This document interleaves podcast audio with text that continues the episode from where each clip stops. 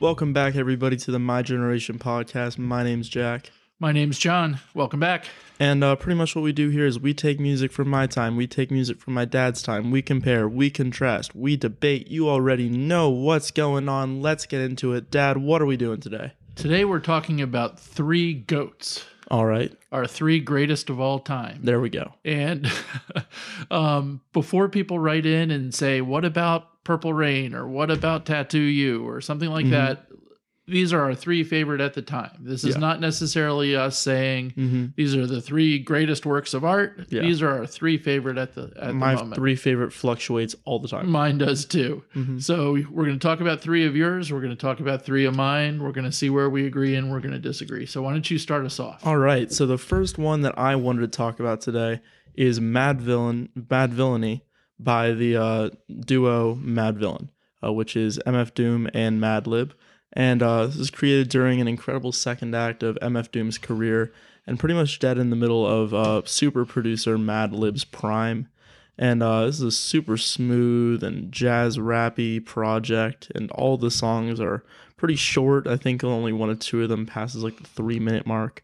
Uh, most of the songs are kind of this like stream of consciousness style of verse, and um, all the songs flow really well into each other and pretty seamlessly have these great transitions between songs, and they work well and sounds just great. And I love the production and the amazing sampling by uh, Madlib. Um, also those old school kind of radio show So samples cool. Yeah. which I think that most of them were pulled from that 1960s uh Fantastic Four cartoon. That's really cool. I didn't realize And that. um yeah, I think this is obviously this is my favorite album of all time and my favorite hip hop album of all time. And um I think some of my favorite songs include uh Accordion, which is one of my favorite songs just ever. I can see why. Um Raid, Curls and uh Rhinestone Cowboy. Gosh, you, you know, you've mentioned before when we were talking about albums, albums that have a theme or some Mhm. sort of, uh, you know, interwoven thread that holds them together. Yeah. This is an album that has a theme. Yeah. Holy cow. Um, you know, and the theme is set in the first song, which is called Illest Villains. Mhm. And it's just cool. Yeah. Y- You know, it, it's it's got some jazz, it's got some of the spoken word from the Fantastic Four show. Yeah. Um, it introduces you to the fact that this is an album about kind of comic book villains Yeah. and it's just cool. It's not about politics. It's not about sex. It's not about drugs. It's not about drive-bys. Some of the songs are about maybe, drugs. yeah. Well, maybe one.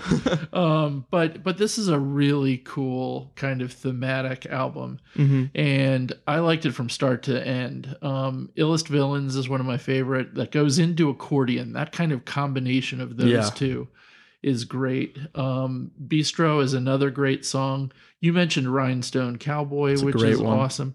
But there are several songs on this album that are have no lyrics. Yeah, they're just the mu- instrumentals. instrumentals. Yeah. And the supervillain theme, in my opinion, is It's the coolest of those.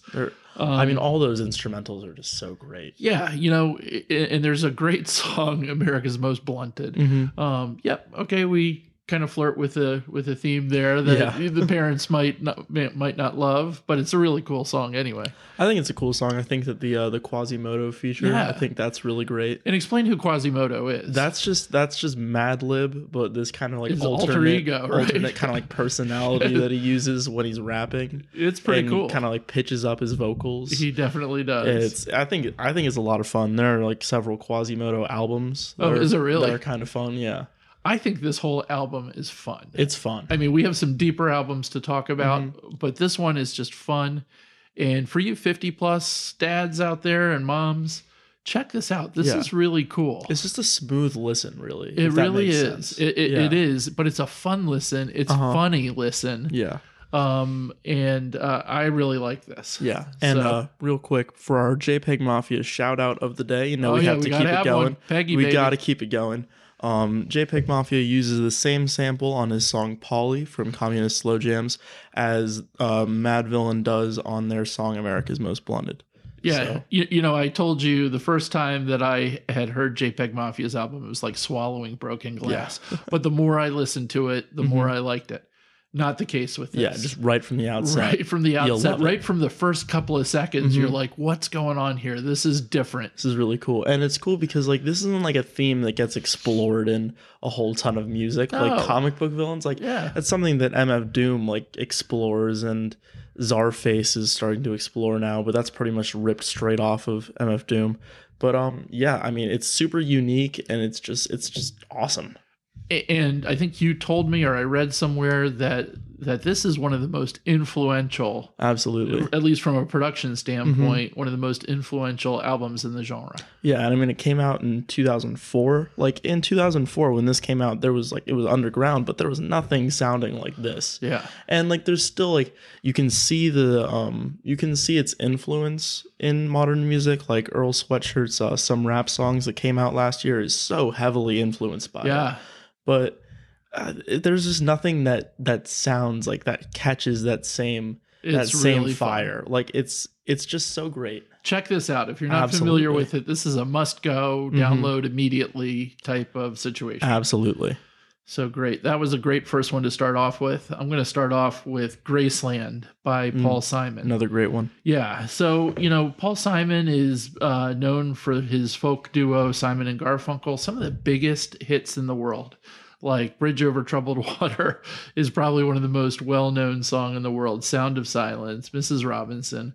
Um, but but this duo, they're legend for hating each other, and and so Art Garfunkel, you know, kind of goes off and pouts, and Paul Simon goes off and creates music.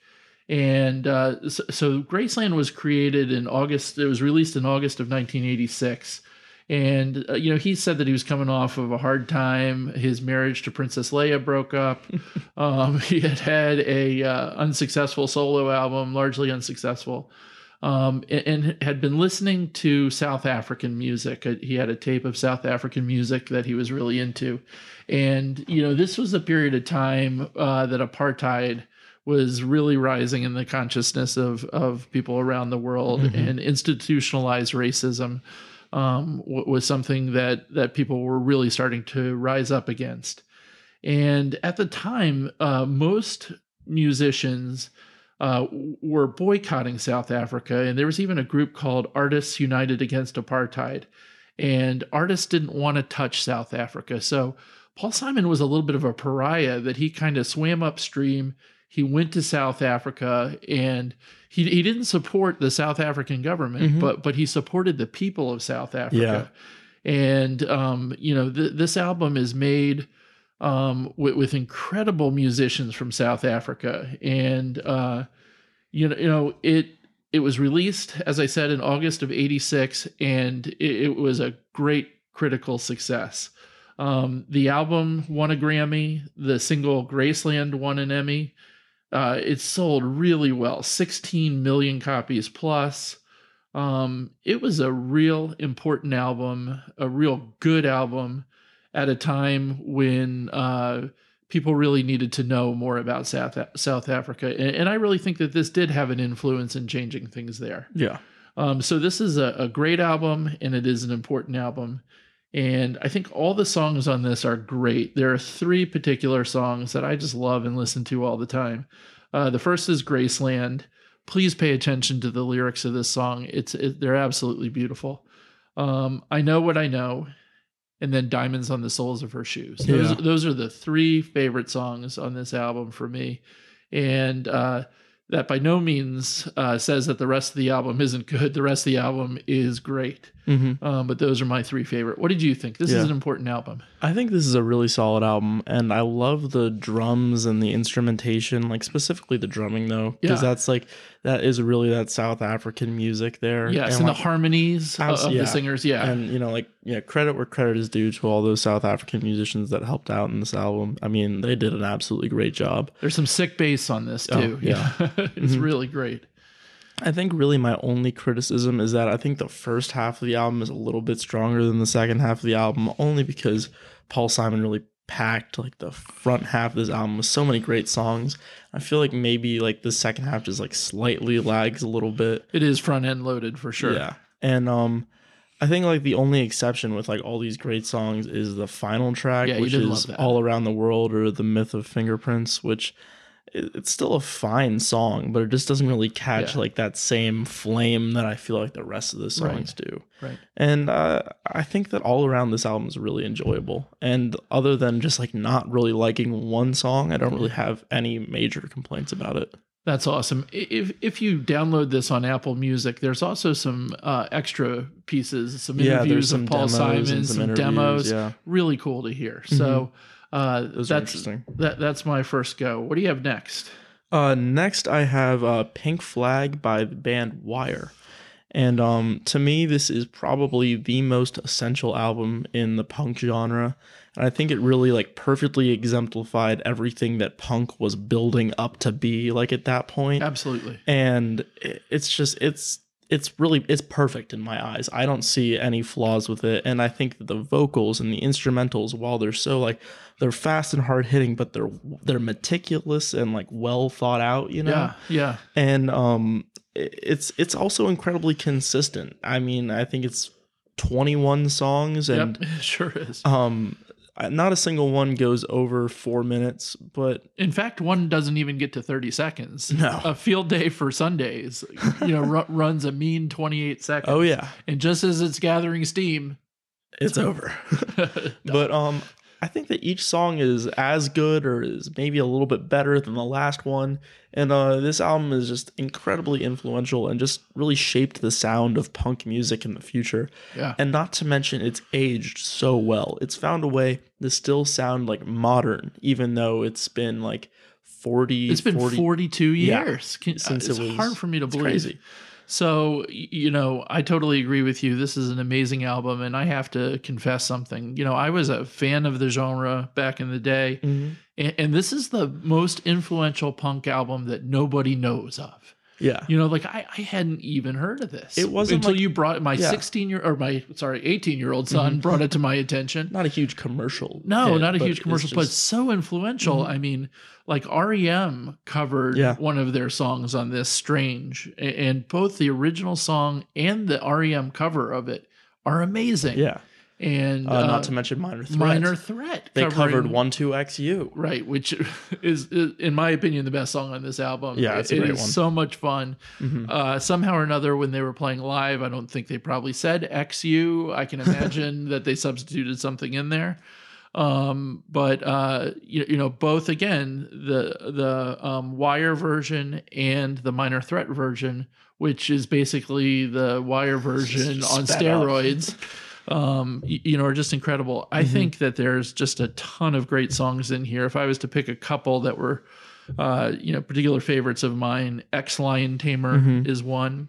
Uh, Brazil is Yep. another one, and uh, th- this the title song "Pink Flag" is just incredible. Yeah. I, I thought this was a great album. I'm embarrassed that you had to bring it to my attention, but at the same time, I'm incredibly grateful that you did because it it's definitely great. And so, for all you 50 year old Clash fans out there, go check this out. Yeah. Uh, my favorite tracks are uh, Reuters, Ex Lion Tamer, Mannequin, and One Two XU. Yeah, Uh, all, all of them great tracks. I think Mannequin specifically is just out of this world. It's a great song. yeah. Um, yeah. Uh, moving on. Uh, Yep. What's so your next one? My next one, uh, the first one I talked about, Graceland, came out in '86. This one came out in '87. This is Mm-hmm. the Joshua Tree by U2. all right. So when this came out, this came out to much hype. U2 was very, very popular. Yeah. And uh, I was on spring break of my freshman year of college. I was with a bunch of people. We were down at Myrtle Beach. We were having a great time. And I left all that behind, borrowed somebody's car, got to a record store the minute it was open, and bought this on cassette tape. And I wore this thing out for a week. It was, you know, just great then. It's absolutely great now. This is an album that's truly inspired by U2's love of America. Mm-hmm. And it's inspired by kind of bluesy country sound. Uh, y- you know, it's got a lot of Americana in the imagery.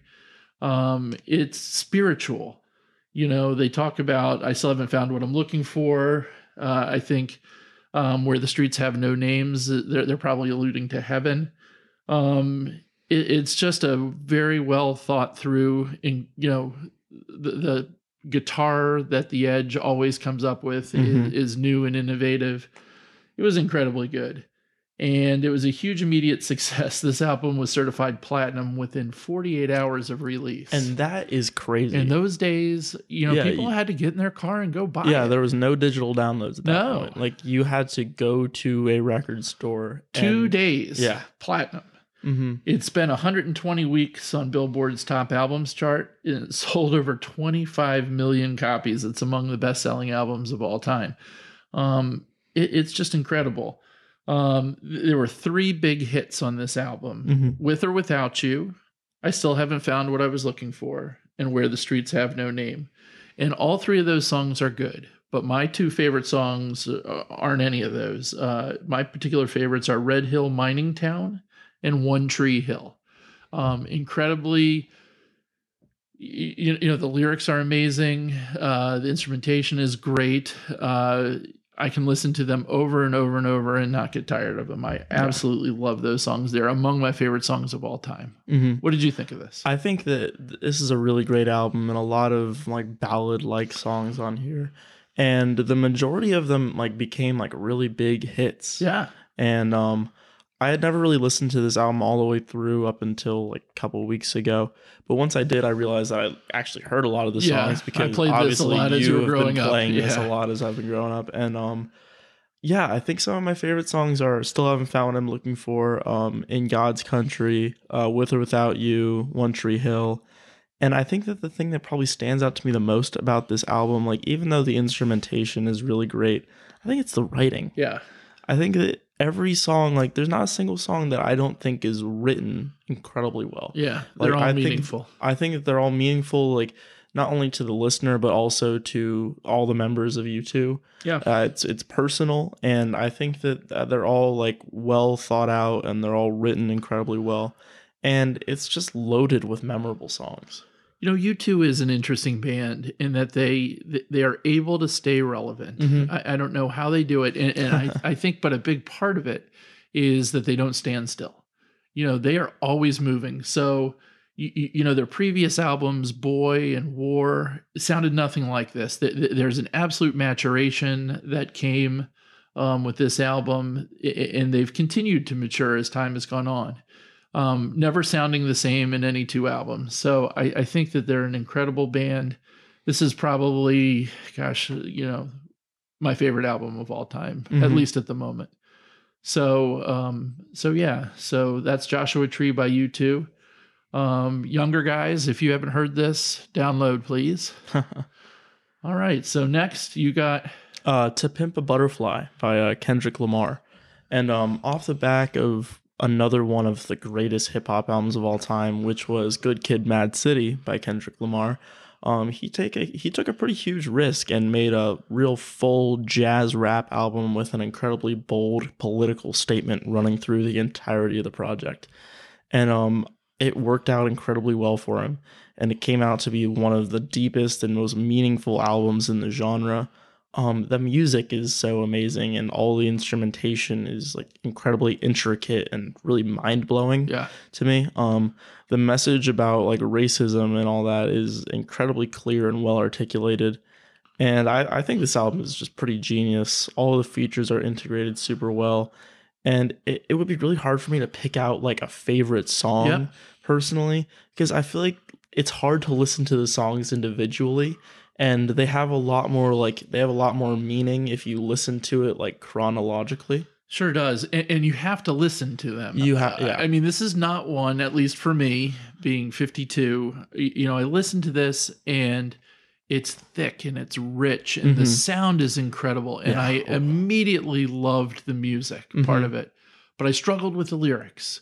So I thought to myself, "Gosh, you know, there's something I'm not seeing here." Mhm. So I downloaded the lyrics of the first song, Wesley's Theory, and I I looked at it. I read some reviews of it. It's incredibly deep. yeah Okay, this is a song about young inner city kids mm-hmm. going from being destitute, poor, to being a millionaire overnight. Mm-hmm. And what do you do with your money? Do you go out and buy M16s for all the boys on the block? Mm-hmm. You know, first of all, Wesley is, I think it's alluding to Wesley Snipes Yeah. and the trouble that he had with his tax situation. Um, you know, how does a young inner city kid go from being broke to having all the money in the world? Yeah. And, and so, you know, the music's great, but you know what? The lyrics on this song are Mhm. really smart and really informed. And Mhm. as a 52 year old guy, I didn't get it. Yeah. I had to spend some time thinking about it and, and looking looking into it a little more deeply. And I'm looking forward to actually spending time uh, paying attention to more of the songs on this Yeah. album. And honestly, that's totally understandable Yeah. after one listen because I feel like this isn't an album that you can just listen to once and feel like you fully understood it. right. Like this is- JPEG Mafia, for example, same way. There you go. I mean, but like this more in the more in the concept here. Yeah. I think that like to fully understand what Kendrick Lamar is trying to articulate to you, I think that this takes like some studying and you got to listen to it a couple times. You got to like read I the think- lyrics. And I, think, that- so. I think that um he does really well articulating his message, but it's it's so well crafted and I think that to fully understand it, I think uh, listening to it once is not enough. No. And I've listened to it a couple of times now, and every time I listen to it, I like it more. hmm Um, there are two other songs that particularly strike me on this. Um, King Kunta Great one. is just incredibly, uh, you know, both in sound and lyrics, uh, really, really interesting. But the most interesting song on this album is called I. hmm And um, it's a song that then has a spoken word component to it at the end. The song is catchy. You, you, Mhm. you know, you could you could be humming it, you could be singing it to yourself, but the spoken word at the end is incredibly poignant. Mm-hmm. Yeah. So it's uh it, it's it's a really good album, and, and honestly, you know, you and I talked about this a little bit. I want to draw the comparison between this album and my last album. Uh, that I want to talk about, which is London Calling by The Clash. All right, yeah. A- And I just want to say that I think To Pimp a Butterfly is the London calling of this generation. Mm-hmm. Um, you know, the the music in To Pimp a Butterfly, you know, it, it's rap over top of jazz, funk, spoken word, soul, Yeah. and R and B. Mm-hmm. You know, the the musicality of this is incredible, and, and there are great lyrics over top of it. I think London Calling by The Clash, which came out in 1979, is really punk music over top of other genres of music. It's punk aesthetic, punk music over top of rockabilly, reggae, soul, and R&B. Some funk in there too. Absolutely. Absolutely, absolutely. And, and and so these are while seemingly very different, Yeah. at least in my mind are are very similar. I think that it's that comparison is definitely fair. I Yeah. mean, it, it, it, they do both like pull in influences and not only just influences, but just a lot, a lot from from other genres. Yeah. and yeah, I, absolutely. You know, I think that uh, I, I think that they're both very political as well. Mhm. They're they're well thought through. They they have more than just you you know how am I going to get this girl? How am I going to you know have a date for Saturday night? This is this is deeper, more political stuff. hmm and um y- you know i just think that uh that they're both important pieces of music aside Mhm. from being I- incredibly good and incredibly fun to listen to so um so london calling is my fa- my last favorite All right. and um th- there are just so many great songs on this album that i i can't you know kind of narrow it down i mean it, it starts out with london calling which is just such a great song Oh yeah. it ends with a song that wasn't even on the liner notes, uh, which is Train in Vain. Yeah. If you were to look at the song list at the back of the album, they never mentioned that. Yeah. Um, so, you know, in between those two are, are just some great, great songs. Clamp Down, perhaps being my favorite. hmm Um, but, you know, I think you had Brand New Cadillac as, Brand New one, Cadillac is one of your one. favorites. Spanish Bombs. Spanish Bombs is incredible. You know, The Clash were one of these types of bands that could take something uh, punk music that was inaccessible and make Mhm. it accessible. Yeah. That's- And I, I read a quote somewhere that said that punk died the day that Clash signed with CBS Records, but I don't think that's true. hmm You know, they took punk rock to a much wider audience. Yeah. And I mean, I think that the the fact that they made a punk album that gained a lot of steam in the mainstream, I think it only ended up being a good thing for the genre. Yeah, I mean, incredibly influential. Mhm. You know, I, I was a high school freshman in 1982, and that was the year that Combat Rock came out. So I Mhm. didn't know the Clash before Yeah. that. Combat Rock was the one that kind of brought me in. And the hits on that were Rock the Casbah and Should I Stay or Should I Go? Mm-hmm. But I immediately was like, well, what else do these guys have? Yeah. And London Calling is just, you know, some would debate whether the self titled album, The Clash, Mm-hmm. or London Calling is better. I think that they're two completely different albums. Yeah. I, it's both hard, incredibly It's great. hard to compare Yeah. them, but they're just they're both. There's an evolution there. Yeah. Yeah, and um yeah, I think it's it's an incredibly consistent album too. Like as I said about uh, about Pink Flag, um this Yeah. one's 19 tracks and um they all are entertaining. Yeah. I don't think that uh, there's any song that like lags behind the others specifically. And some are very deep. Yeah. And I think that, as you said, The Clash does a really great job of mixing other genres like funk and pop and all that uh, within this punk sound. And uh, a punk album with mainstream appeal was a really great thing for the genre, and it pushed, it made people push the boundaries Yeah. of of like the the boundaries of the genre, really. And um, I think that this is incredibly influential, and you can see, you can still see the Clash's influence in modern acts like Green Day and Absolutely. uh, Parquet Courts, I would say. Totally agree. And um, yeah, uh, as I was, uh, some of my favorite tracks are London Calling, Brand New Cadillac, Spanish Bombs, Clamp Down, and Train of Vain.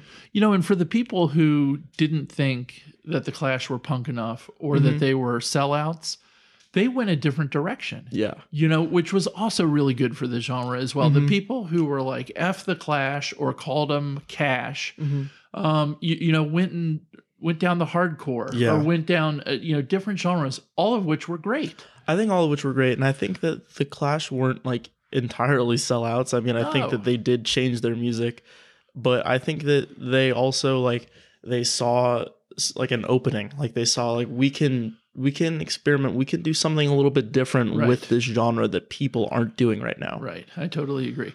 Not to mention that the imagery on the cover of London Calling is the coolest rock Mhm. and roll imagery. Uh, the ba- bassist, Paul Simonon, hmm you know, smashing his Fender bass, Mhm. you, you know, is, is probably the coolest rock and Yeah. roll thing of all It's time. awesome. I love it. So, uh, so yeah, those are three of our favorites um, of all time, greatest of all time. But we're gonna do a little something different right now, which Yes. is I'm gonna turn this over to Jack and let him rant for a minute about something current. So go ahead. Yeah, so what we're gonna do, like at the end of podcasts, sometimes we might make it a regular thing, we might not, is that we're gonna take a topic in music uh, that's going on today, and we're gonna talk about it a little bit. Yeah. And um, today, what we've set aside some time for is to talk about DJ Khaled, DJ Khaled. and he has done something that you know is not out of character entirely for him, and uh, obviously he released his album on the uh, same day that Tyler the Creator released his album, and I, if I was DJ Khaled, I would not have been surprised that Tyler the Creator's album topped the charts at number one while Yeah. his kind of stayed at number two. But um, obviously DJ Khaled was surprised by this Yeah. and uh, took to Instagram in a since deleted video to say that um, he makes albums that for you to listen to, and that um, this uh, these other albums such as um, Tyler Creator's Igor or Billie Eilish's When We All Fall Asleep Where We Go are mysterious albums that no one hears, which is an odd thing to say. What does that even mean? It doesn't mean anything. Honestly, it's the most incoherent thing I've ever heard. Um, Because is he actually a musician or No. no. He's more like a guy who pulls people together and does produces collaborations and stuff. he doesn't even like produce things. He had he had us all tricked for a little while that he was the producer of all these tracks, but he really he brings in other producers. He brings in vocalists to sing on these songs. He's a What- conductor. He kind of. Yeah. I guess you could say that. But like the the songs that he makes are so ridiculously generic. Like that's not to say that I haven't enjoyed some DJ Khaled songs Yeah, in the past Sure, sure. but especially on this album of Father of Asahd, he took he takes the most generic trap beats. He brings in some B-list rapper, maybe a singer that's gaining a little bit of traction recently, puts them all together, just sees what happens. These don't even have to be people that sound good together. Right. Like it's just ridiculous. Like it just sounded awkward. And for- whole album. And for what it is, number two is damn Number good, two is right? damn good. I think that DJ Khaled should be he should happy. be happy with that, but he's kind of a whiny He something or is- another, yeah, right? He's kind of bitching about it right now. Yeah. And obviously like taking to Instagram not only to complain but to insult other artists that have put Yeah. real hard work and dedication into making something new and kind of interesting like Tyler the Creator did and like Billie Yeah. Eilish did. I mean, those are two albums that I think are just they're doing something new. They're doing something experimental. They're they're really trying to do something fresh and it worked out incredibly well for him and for him to just like throw a couple names into a focus group and see what happens and for his album to come out at number 2 and him to be pissed off about it to a point where today it's come out that he's going to sue Billboard Yeah. is ridiculous. And it's a pretty complex reason why Yeah. his his album isn't number one. It had to do with the bundling the of downloads. bundle deals. Yeah, so I, I mean, we're not going to get into that Mhm. right now, but that's it- it's a complicated reason.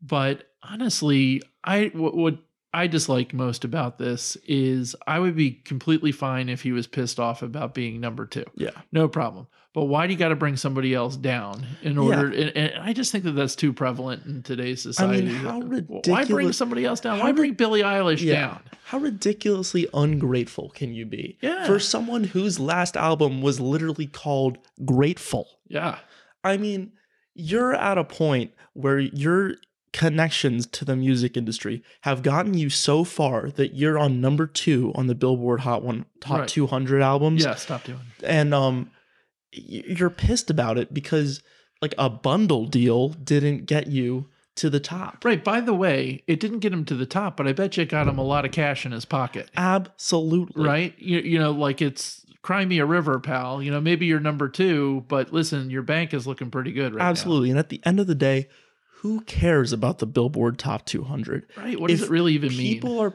people are playing your music on the radio. I hear it nonstop if you just turn on the radio. Right. There's tracks from DJ Khaled's new album.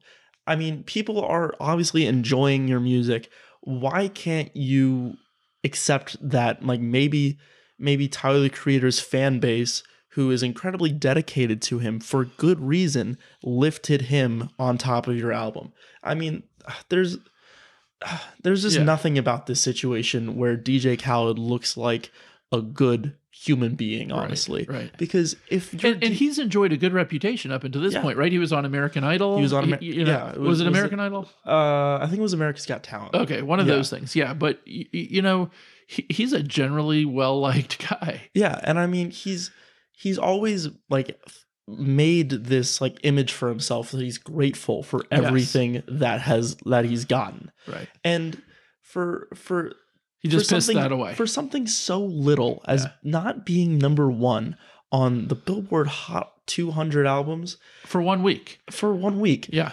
It's ridiculous. He picked up his toys and he went home. Yeah, it's just it's crazy to me. I can't even fathom Yeah. as to why he would want to put down other artists who he should be wanting to work with. Right, right. He needs to look in the mirror. He does. And how he just needs for him to actually legitimately do that just makes me think about how out of touch he could possibly be. I think that that's not unusual, though, for Mhm. somebody who's enjoyed a, a long period Yeah. of success. You, you know, and, and we've seen examples of this throughout music history. Mm-hmm. People who enjoy success, um, you, you know, are hungry and creative early in their careers. Mhm. You know, start to get all the fame and accolades, and then they start to believe their own Yeah. their own press. And I don't know if it's like at a point where like he's ridiculously out of touch or if he's just trying to like like throw this character out there Yeah. and like maybe he realized that what he's doing like with that character in that video specifically has gone a little bit too far Yeah. so he deleted it. I'm not really sure what to believe there like those are the two things that are kind of running through my mind. But just all in all, just an absolutely Yeah. ridiculous thing. Well, Americans love a good redemption story. Mhm. So maybe he can, you know, create another video where, where he gives a sincere apology and get Yeah. right back on track. But this was definitely th- this was a misstep. Yeah, if he does follow through with that lawsuit on Billboard, though, Yeah. it doesn't look like any redemption will be happening. I don't think him. so. Anyway, well, yeah. that was awesome. So that's something current going on right now that we wanted to rant a little bit about. And uh, we're at the end. huh? Yeah, yeah. we're here. Right. So uh, thank you for tuning in, and we look forward to talking to you the next time. Uh, next time, we're going to talk about the Bonnaroo Festival. All right. So yeah. we're getting real excited about that. That's this week. yeah, that should be So we'll talk to you soon. Thanks All for listening. Peace. Peace.